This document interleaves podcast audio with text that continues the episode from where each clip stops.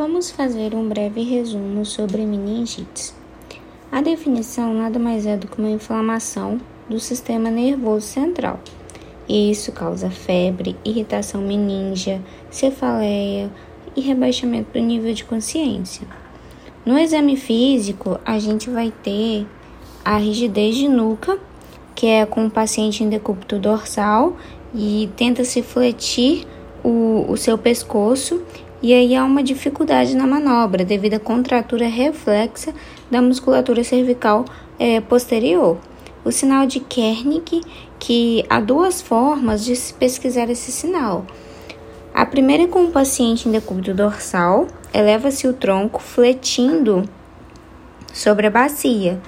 E aí ocorre uma flexão da perna sobre a coxa e desta sobre a bacia.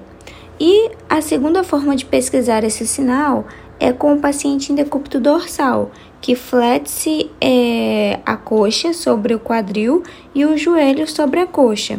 Quando o examinador é, tenta estender a perna, o paciente refere dor.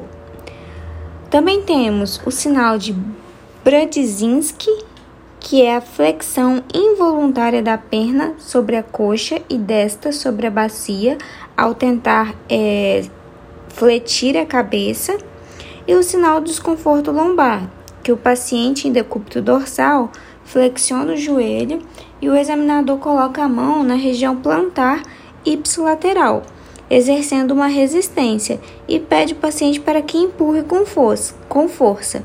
Esse sinal ele é positivo quando o paciente refere uma sensação de choque elétrico na região lombar. É, e a meningite ela é causada, né, por, por uma infecção que é tanto, pode ser tanto bacteriana quanto fúngica, viral ou micobactérias. E os, os agentes micobacterianos Os agentes bacterianos em adulto, os mais comuns é o pneumococo e o meningococo. Os agentes virais, o, temos o enterovírus, o adenovírus e a herpesvírus, o, her, o herpesvírus. E o diagnóstico, ele ocorre através da, do líquor cefalorraquidiano. E aí nós temos que comparar os achados licóricos entre as diversas causas de meningite. É, no caso de uma meningite bacteriana, temos uma cel- celularidade aumentada, maior que quinhentos. Já na meningite viral, é menor que quinhentos. Na tuberculosa, é também menor que quinhentos. Polimorfonucleares, na meningite bacteriana, vai ser maior que sessenta e seis por cento a setenta por cento. Ou seja, uma característica neutrofílica, enquanto na meningite viral temos um valor aproximadamente menor que trinta e quatro por cento. O mesmo se aplica para a tuberculose.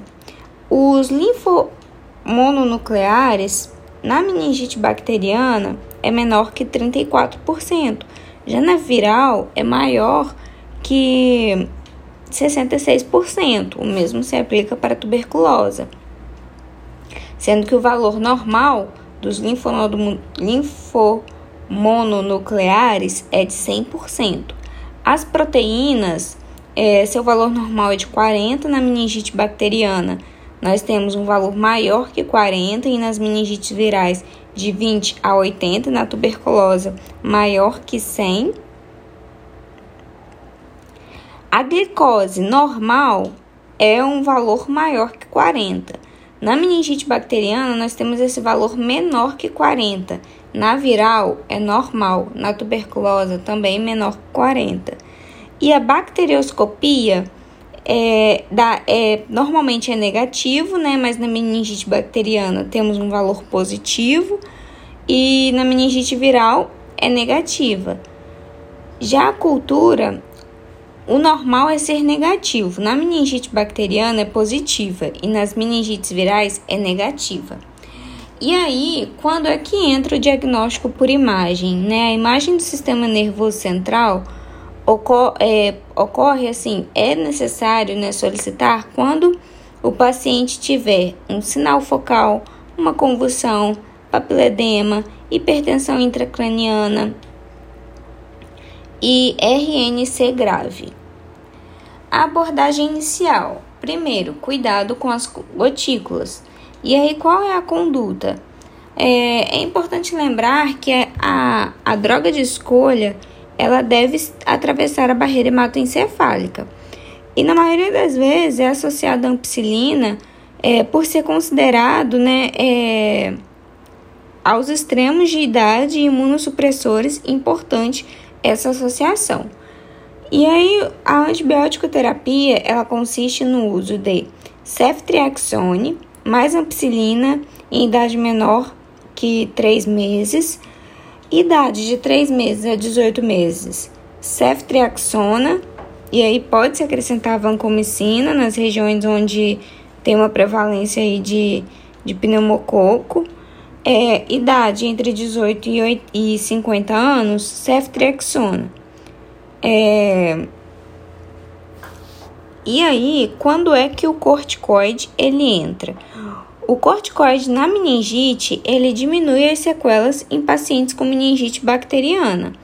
E aí se faz o uso de dexametasona, zero vírgula quinze miligramas por quilo de seis em seis horas, junto ou antes de uma primeira dose, é, principalmente se for pneumococo ou hemófilos. A quimioprofilaxia dos contactantes ocorre através da rifampicina, ou ceftriaxona intramuscular, caso seja gestante, ciprofloxacino de quinhentos miligramas via oral e até de sete a dez dias de contato.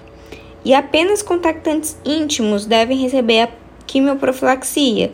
E caso seja por hemófilos B, é indicado quatro dias. Caso seja meningococo, se faz a quimioprofilaxia por dois dias. E pode-se retirar do isolamento após vinte e quatro horas deste.